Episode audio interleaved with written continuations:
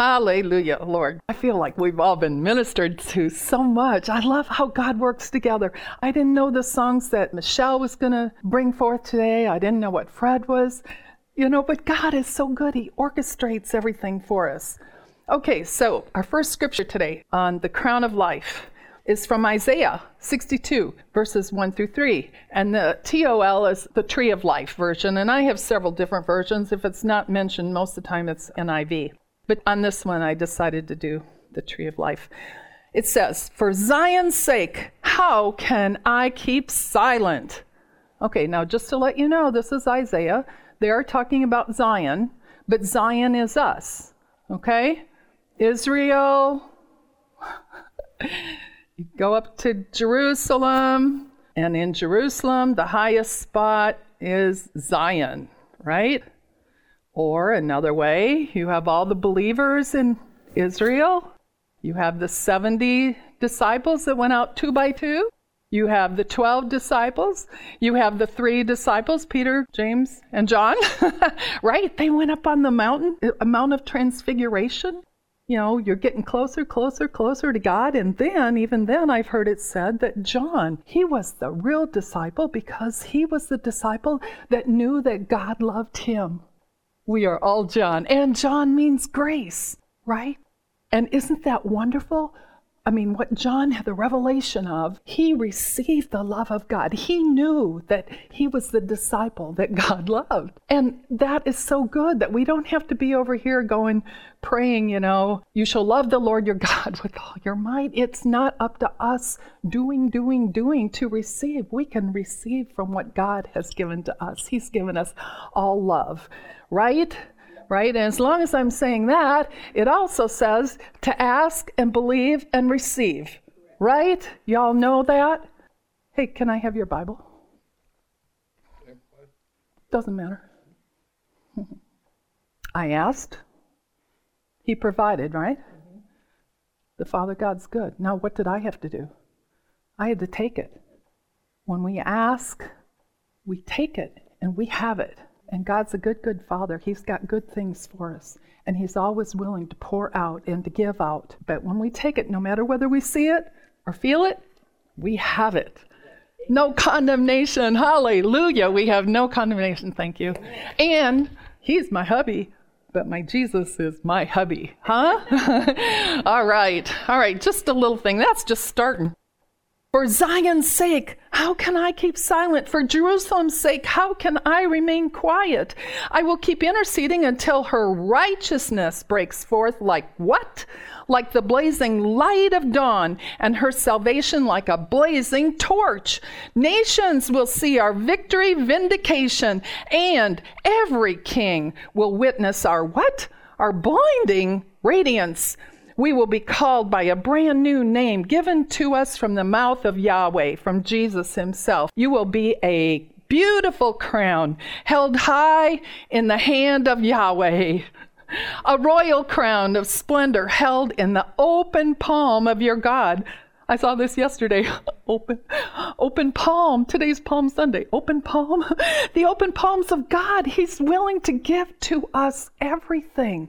We are the crown in his palm. We are now, too. It, it, this is Isaiah, so he's saying, You will be. Remember, our brain receives now. Remember, we're on this side of the cross. We are royal crowns of splendor.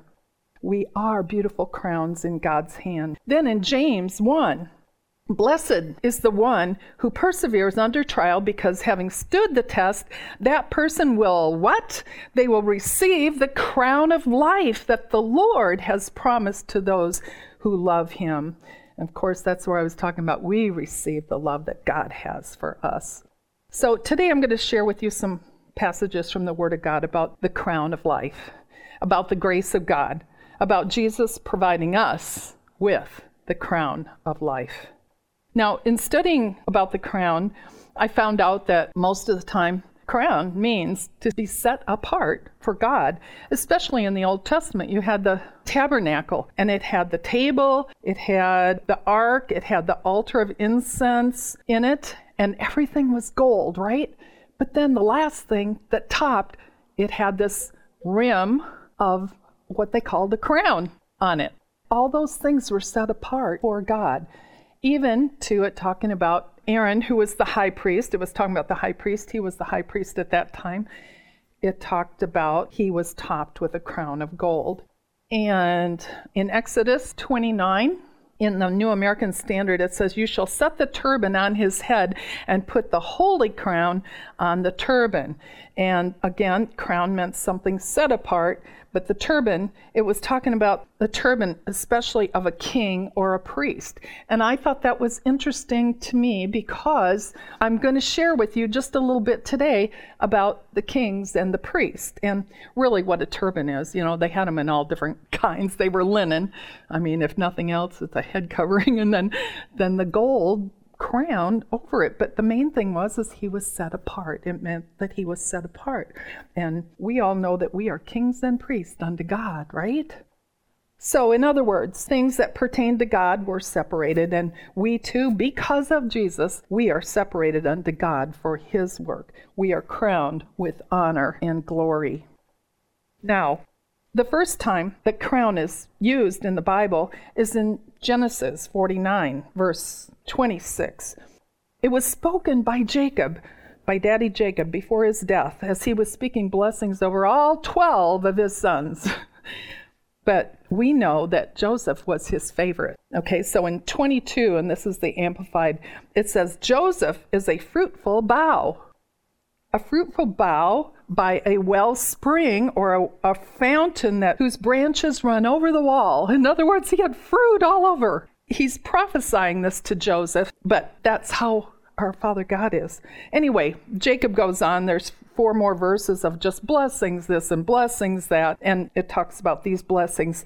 They shall be on what? On the head of Joseph and on the crown of the head of him who was the consecrated one and the one separated from his brethren, the one who is prince among them. And of course, Joseph is seen as a forerunner, a picture of Jesus, separated out from his brothers, and he ruled in Egypt he was rejected by his brothers. I was thinking about this last night. You know, to be rejected, it's one thing when, you know, you have to be separate, but it's another thing when your brothers like totally reject you and throw you in the pit. You know, think of that. You know, while they're over there eating lunch and you're in here way down in some pit. I didn't look that up, how deep they are, but that's pretty bad when your brothers throw you away. But that was what was a forerunner of what happened to Jesus. Sold. Can you imagine the emotional pain but God turned everything around from the pit. He was potted by Potiphar, and then he was put up in a high position, loved by the Father. So, before I talk to you uh, a little bit more about the crown, I want to talk to you just a little bit about the robe, because most of the time when a king has the crown, he has, has the robe with it. anyway, so we're going back a little further from Genesis uh, from 49, not to 1 1, but to 126. And God is saying here, let us make mankind in our image, in our likeness, so that they may rule. Okay, so God created mankind, us, in his own image. In the image of God, he created them, male and female. Going a little further down to verse 31, God saw all that he made, and it was what? Good? What? It says very. It was very good. God made us very good. Now, some of the circumstances, the things in life that we've had have not been good, but God made us good. There's nothing wrong with us. And so, in saying that, I want to say that number one, God made no junk, so none of us are junk right? We all know that. And the other thing is is we can't disqualify ourselves. Sometimes we can be our own worst enemies, and usually it's from some teaching that we've got, but we don't want to disqualify ourselves in any degree. Got to be careful with that because the enemy wants nothing more than us to look at ourselves and put ourselves down. But we can be conscious of Jesus and everything that he has done for us. Hallelujah. Okay, going further on into Genesis, Genesis 2:25, it says, Adam and his wife Eve were both naked and they felt no shame. Hallelujah. So here they were. They were in the beautiful garden, right? They were enjoying life and there was no shame. Now, shame means pale. So, in other words, they were tan. I love to go to beautiful gardens where all these people they keep up the gardens and they're so pretty. Uh, a little prettier than mine might be. we're all manicured and it's just beautiful. But that's what God wants for us. Now, shame also means to be confounded or disappointed. Okay? It says there was no shame, there was no disappointment. And this is another thing. We don't ever have to be disappointed. If we feel disappointed, no, God has appointed me. I am not accepting, I'm not receiving disappointment in any degree. And I'm not going to be confounded either, or and it's also has delayed. So there was no shame. There was none of that. They were not living under pressure of self or pressure of the demand of law, but they were living in the grace and the supply of the grace of God's glory. Just to also remind you, in John 1, it says, In the beginning was the Word, was Jesus. And the Word was with God, and the Word was God. He was with God in the beginning, and through Him all things were made. And without Him nothing was made that has been made. For in Him was life, the Zoe life. And that life was the light of all mankind. Jesus living in us, that Zoe life living in us, his glorious light being manifest in us, being manifest through us. Light, of course, meaning to be manifest, to be to shine, to be that luminousness. And also in Hebrews 1 1, it says, In the past, God spoke to our ancestors through the prophets at many times in various ways. But in these last days, He has spoken to us by His Son, whom He appointed heir of all things, and through whom also He made the universe. The Son is the radiance of God's glory and the exact representation of his being, sustaining all things, you and me, all things by his powerful word. After he had provided purification for our sins, he sat down at the right hand of the majesty in heaven. So, man, Adam and Eve, is made in the image and the likeness of God, in the presence of God, in the light and the glory of Jesus. Adam and Eve have been created. Okay, so of course we have a little problem because now we're going to get to Genesis 3, right? With Adam and Eve. And God says, Where are you, Adam? Is that what he said, right? He said, Where are you, Adam? And Adam says, Well, I heard you in the garden and I was afraid because I was naked, so I hid. And God said, Well, who told you you were naked? Have you eaten from the tree that I commanded you not to eat from? And Adam said, You know, the woman made me do it. the woman you gave me. uh, that's how we all do it. The woman you gave me made me do it. But then Eve said, What? She said, Well, the devil deceived me, and I ate the fruit. So now they're naked. They're feeling shame. They run to the fig tree. They're feeling pale because they're under the fig tree. Because you know those fig leaves, the fig leaves that they're talking about, they look like a hand, but they're big. They are big for some of us bigger people. anyway, um, now they're feeling pale because they made decisions in their own thinking, in their own self righteous thinking, in their self deception, in their unrighteous moment they made fig leaves to cover. Oh, do leaves keep their greenness very long? but our Father God, in His love and His mercy, what did He do? He made garments of skin, leather, waterproof. Besides those fig leaves, we live in Wisconsin. Don't they kind of like dry up and fly away? in our own self righteousness, we think everything is fine, but God knows, and He gives us His righteousness. He gives us skin. It says for Adam, he gave for Adam and Eve, and he what? He clothed them. Hallelujah. The Father God clothed us. Clothed means to wrap around, to put on a garment. And with that, yes, Isaiah 61, verse 10, it says, For God has clothed me with garments of salvation. He has covered me with a robe of righteousness. And this is where I was going the robe of righteousness. As a bridegroom puts on a turban, and as a bride adorns herself with her jewels.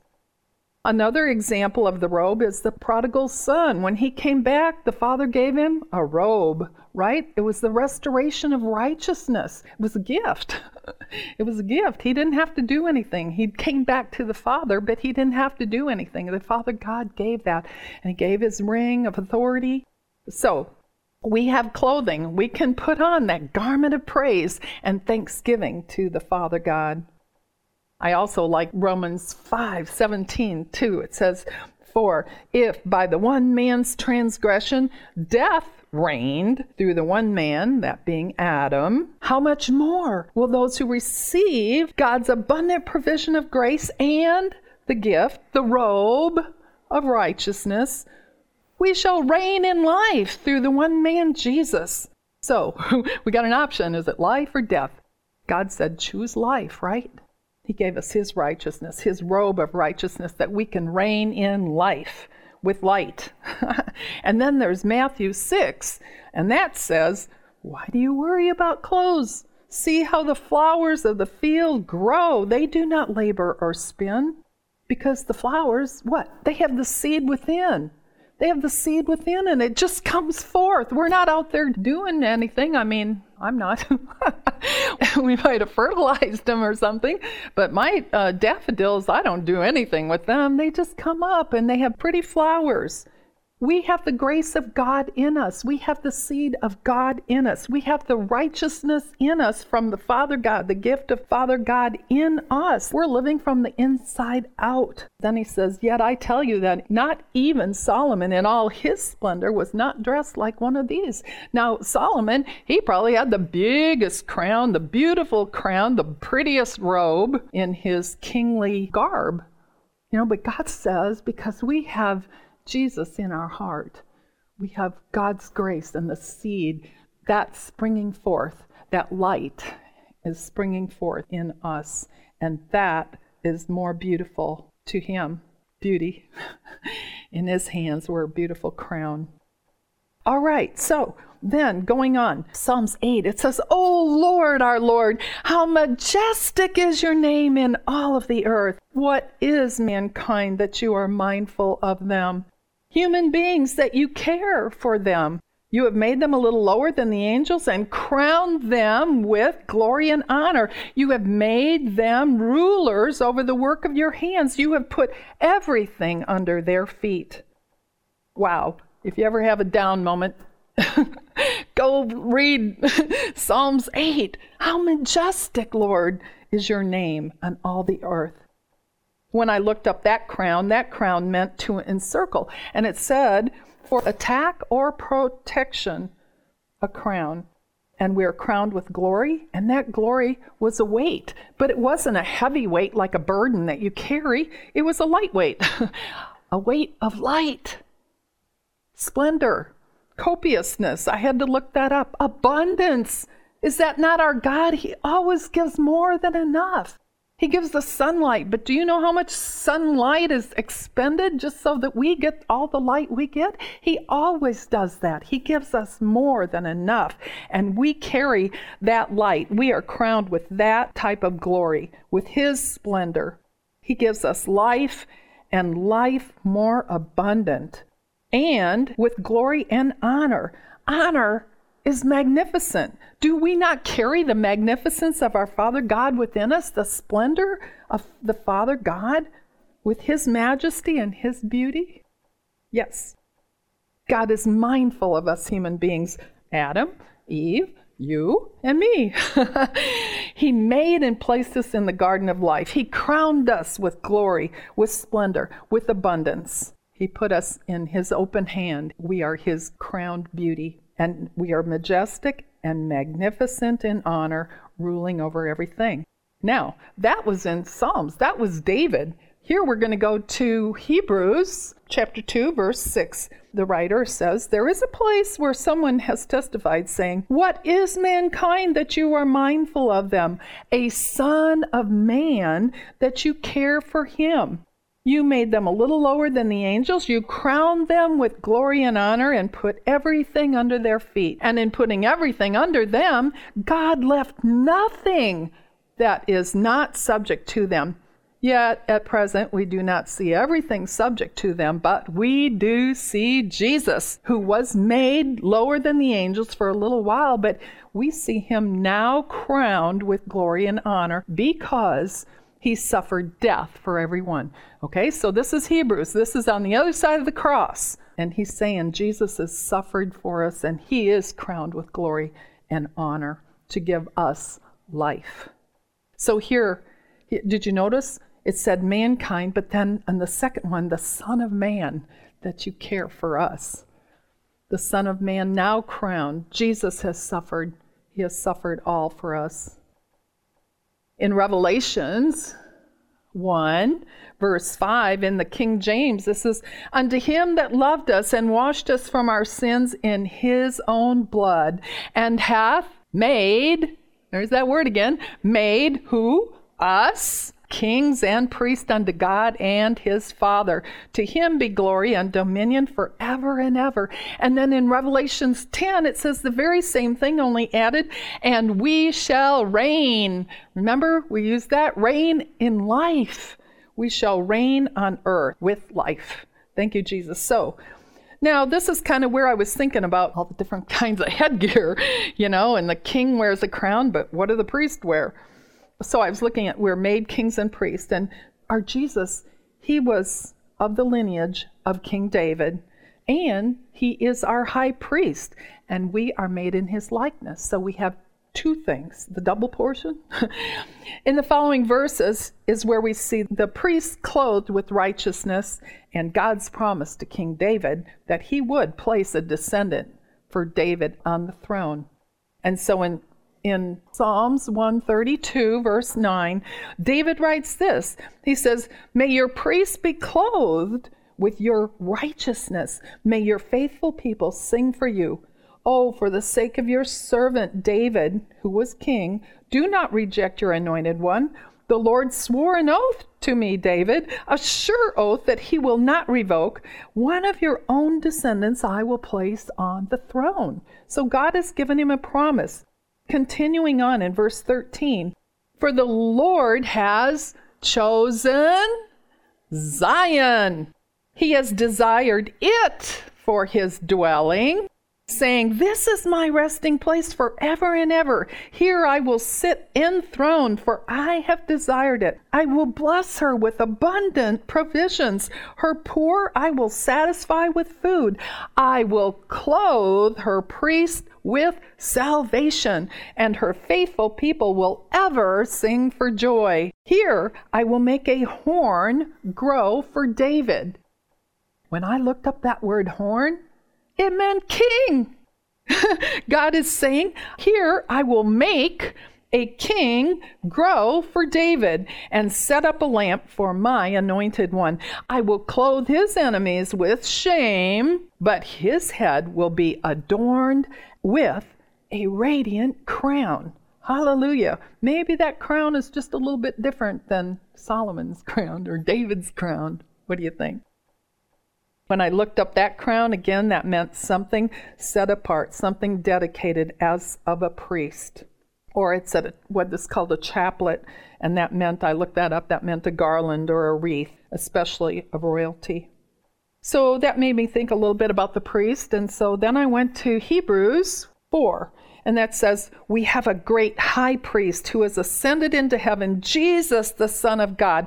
Let us hold firmly to the faith we profess. For we do not have a high priest who is unable to empathize with our weaknesses, but we have one who has been tempted in every way, just as we are, yet he did not sin. And then a little further on in Hebrews, Hebrews 5 1, it says, Every high priest is selected from among the people and is appointed to represent the people in matters related to God, to offer gifts and sacrifices for sins. He is able to deal gently with those who are ignorant and going astray, since he himself is subject to weakness.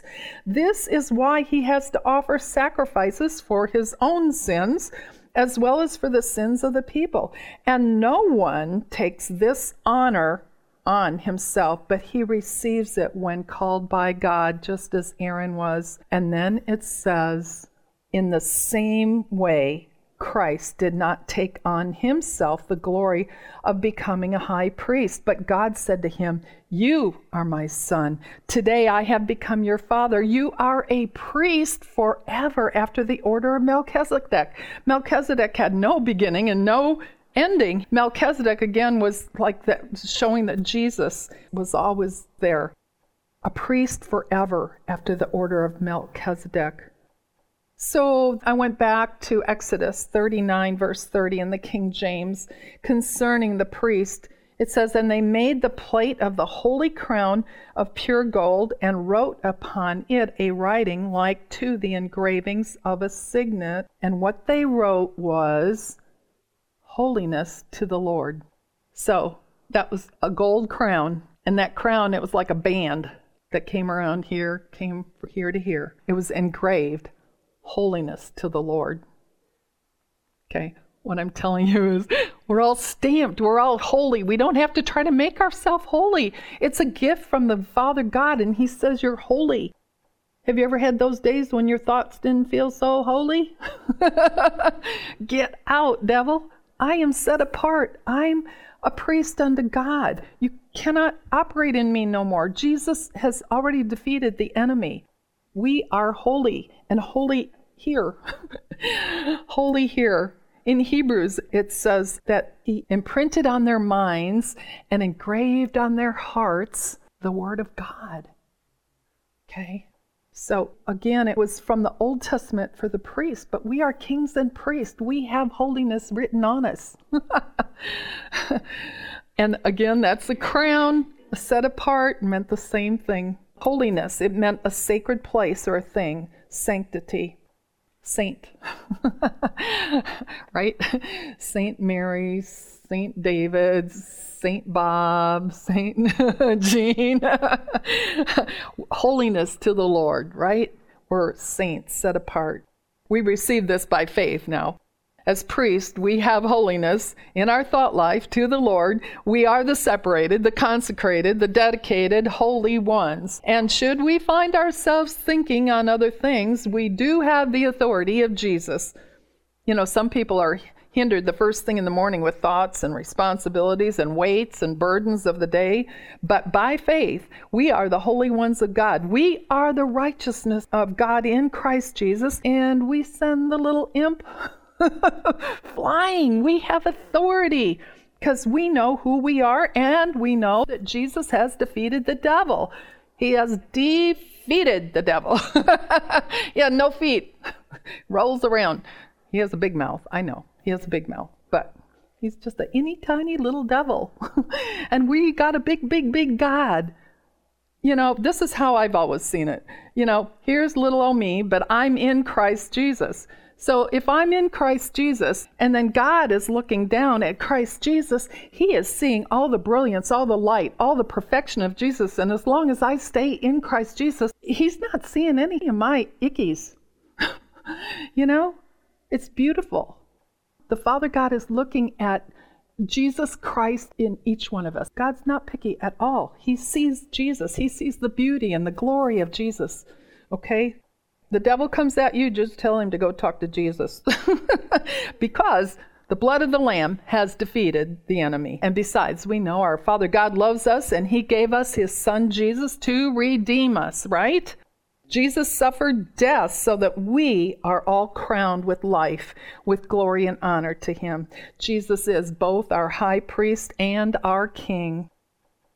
In Revelation 17, verse 14, it says, He is the Lamb, the Lord of Lords, and the King of Kings. So let's just look at the King of Kings. And for that, I'm going to go to John 12, and starting in verse 12, starting there, it says, The next day, the great crowd that had come for the festival, had come for Passover, come up to Jerusalem. They heard that Jesus was on his way to Jerusalem.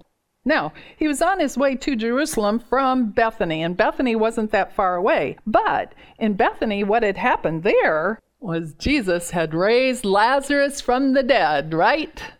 All right, so here we have the dead and life. Whoa!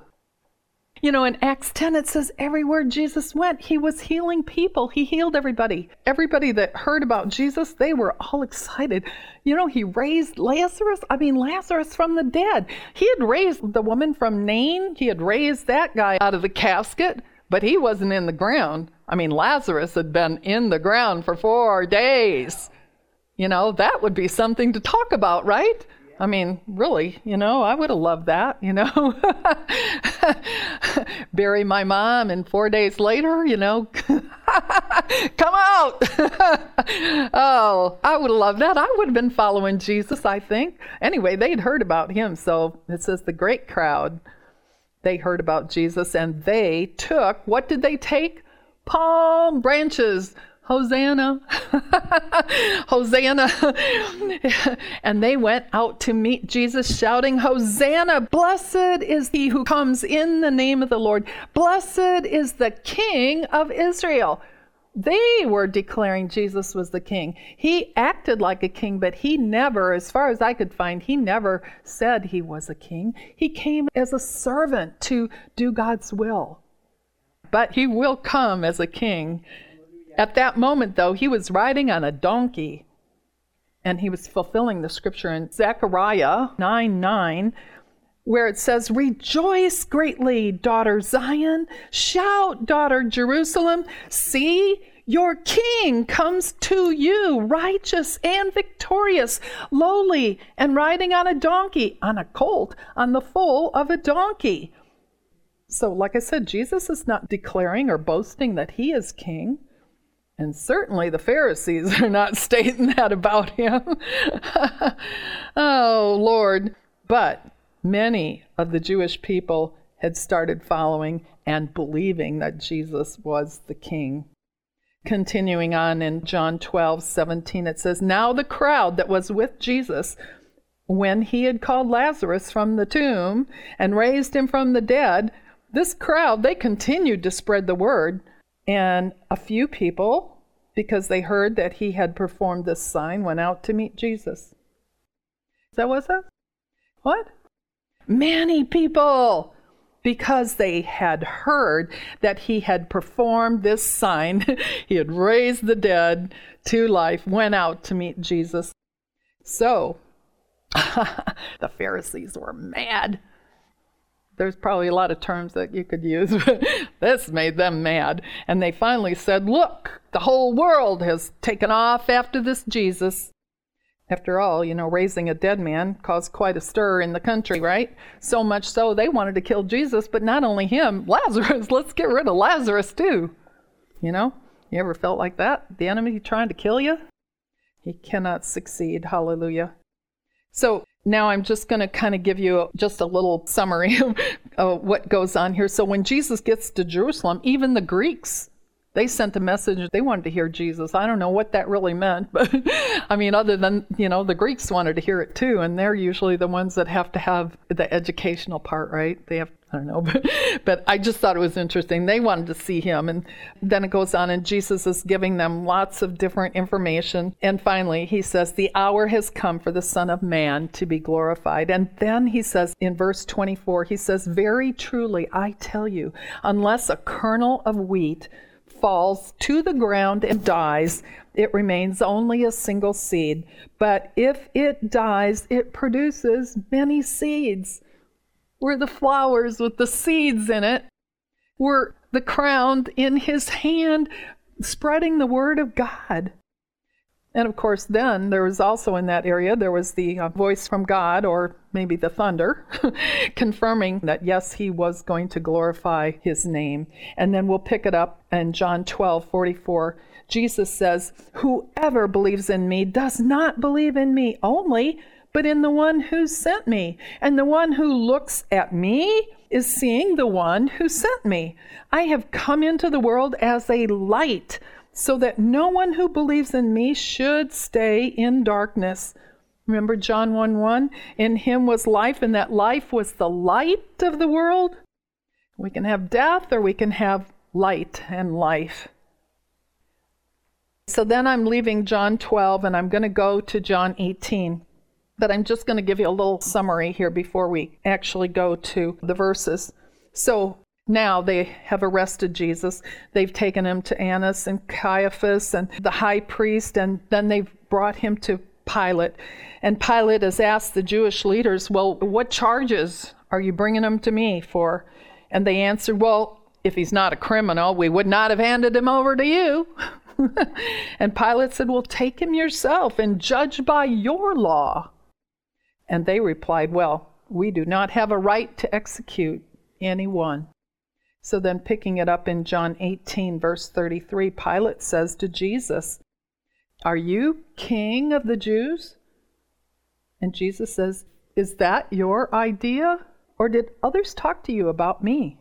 And Pilate says, What am I, a Jew? Your own people and chief priest handed you over to me. What have you done? And Jesus says, my kingdom is not of this world, for if it were, my servants would fight to prevent my arrest by the Jewish leaders, but now my kingdom is from another place. Pilate, not understanding this, says, Well, are you king then? And Jesus says, You say that I'm a king. In fact, the reason I was born and came into the world is to testify to the truth. Everyone on the side of truth listens to me. Woo, I'd like to use that one in today's world. anyway, that's what Jesus said. Everyone on the side of truth listens to me. But Pilate retorted, saying, Well, what is truth? Then Pilate, he went out again to the Jews that were all gathered there, and he said, First time he says, I find no basis for a charge against him. But it is your custom for me to release to you one prisoner at the time of the Passover. Do you want me to release the king of the Jews? And they shouted back, No, not him. Give me Barabbas. Give us Barabbas. So then going on, John 19, Pilate took Jesus and had him flogged. And the soldiers twisted together a crown of thorns and put it on his head. They clothed him in a purple robe, and they went to him again and again, saying, Hail, King of the Jews! And they slapped him in the face, and probably a whole lot worse. And again, that crown, it simply says to twine, or it's a garland or a wreath, as a badge of royalty, a prize in the public games, or a symbol of honor generally but they were mocking him. The other crown that I read back in the Old Testament, it was a crown of attack, or a crown, was it a crown of attack or protection? Well, this was the crown of death, a crown of thorns. Jesus was the ultimate servant of God, coming to do God's will, to fulfill his purpose, enduring the accusations, the mockery of the world and the Pharisees, to die in our place, to redeem us from the curse of death, from the curse of confusion, from the curse of madness, from the curse of diseases and poverty, to give us the blessings of life, to give us the crown of life. Continuing on in John 19, verse 4, it says, Once more Pilate came out and said to the Jews that were gathered there, Look, I'm bringing him out to you to let you know I find no basis for a charge against him. Number two, he has said this. When Jesus came out wearing the crown of thorns and the purple robe, Pilate said to them, Well, here's the man. Now, as I was thinking about this, you know, John the Baptist he said, Behold the Lamb of God. And here Pilate saying, Here's the man, not recognizing him as the Son of God or a king, but just a man. But God is mindful. Remember, God is mindful of mankind. Continuing on in John 19, verse 6. As soon as the chief priest and their officials saw them, they shouted, Crucify! Hang him on the cross! But Pilate answered, You take him and crucify him. As for me, I find no basis for a charge against him. Three times. I want to tell you when the enemy comes against you, they could find no accusation against Jesus. So there's no accusation that can be found against us either. So don't listen to that. None. No, no, no. I am a child of the king. There's nothing wrong with saying, okay, God, you know, if I've done something, He'll show us, but He'll never condemn us. God doesn't do it. He leads us, He shows us. He's a sweet, gentle voice. He does not use condemnation against us. There's no accusation that can be brought against us. Pilate, the third time, he said, I find no basis for a charge against him. And the Jewish leaders insisted, with, I'm sure, much malice and hatred and self justification, well, we have a law, and according to the law, he must die because he has claimed to be the Son of God. And then Pilate, it says in verse 8, Pilate was more afraid and went to talk to Jesus again. He talked for a long time, saying a lot of things, and he tried to set Jesus free. But in 12, it says, But the Jewish leaders kept shouting, If you let this man go, you are no friend of Caesar. For anyone who claims to be a king opposes Caesar. They're threatening him, accusing him. In verse 14, it says, it was the day of preparation of the Passover, and it was already about noon. So Pilate brought Jesus out and said to the Jews, Here is your king. In verse 15, they said, Take him away, crucify him. And Pilate said, Shall I crucify your king? And the chief priest answers, Well, we have no king but Caesar. So Pilate handed Jesus over to them to be crucified. So they have mocked him with a crown and a robe. They have mocked the King of Kings. Jesus took the shame, the accusation, the full judgment, and the punishment for sin, for mankind, for me, for you. He died for us that we would inherit the crown of life. It is through his death, it is through his burial, it is through his resurrection that we are his crown, his beautiful crown in his hand. We are his seed, spreading the word of life to others.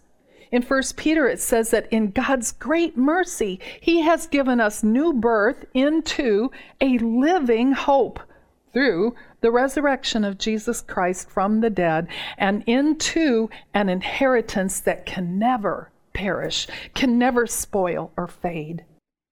In Corinthians, it talks about the runner running the race to get the prize. And everyone who practices and competes receives the wreath, receives the prize, receives the crown that does not last. But we are running the race of life. We receive the crown that will last forever. We practice listening to the Holy Spirit. We practice following the voice of God, living by the grace of God, providing salvation to us. This grace that teaches us to say no to ungodliness, no to worldly passions, to live self controlled, upright, and godly lives in this present age, living from the inside out this same Spirit who raised Jesus from the dead is living in us and giving life to our mortal bodies. In Colossians, it says that we give joyful thanks to the Father, the Father who has qualified. There's where I said, don't disqualify yourself because the Father has qualified us to share in the inheritance of His holy people in the kingdom of light. For he has rescued us from the dominion of darkness and brought us into the kingdom of the Son he loves. It is important to remember who we are, for because of Jesus, we are the righteousness of God in Christ Jesus. We walk in his righteousness. We are crowned with the light and the glory of the Father because Jesus gave his life for us. We are his beloved. We are kings and priests unto God. And as Jesus is, so are we. We are set apart for his holiness. We thank you, Father God, we thank you for sending Jesus, our sacrifice, to restore all things to us, and that we can ask according to your word, that we believe and we receive your kingdom. We walk in your authority and rule according to your way, your truth, and your life.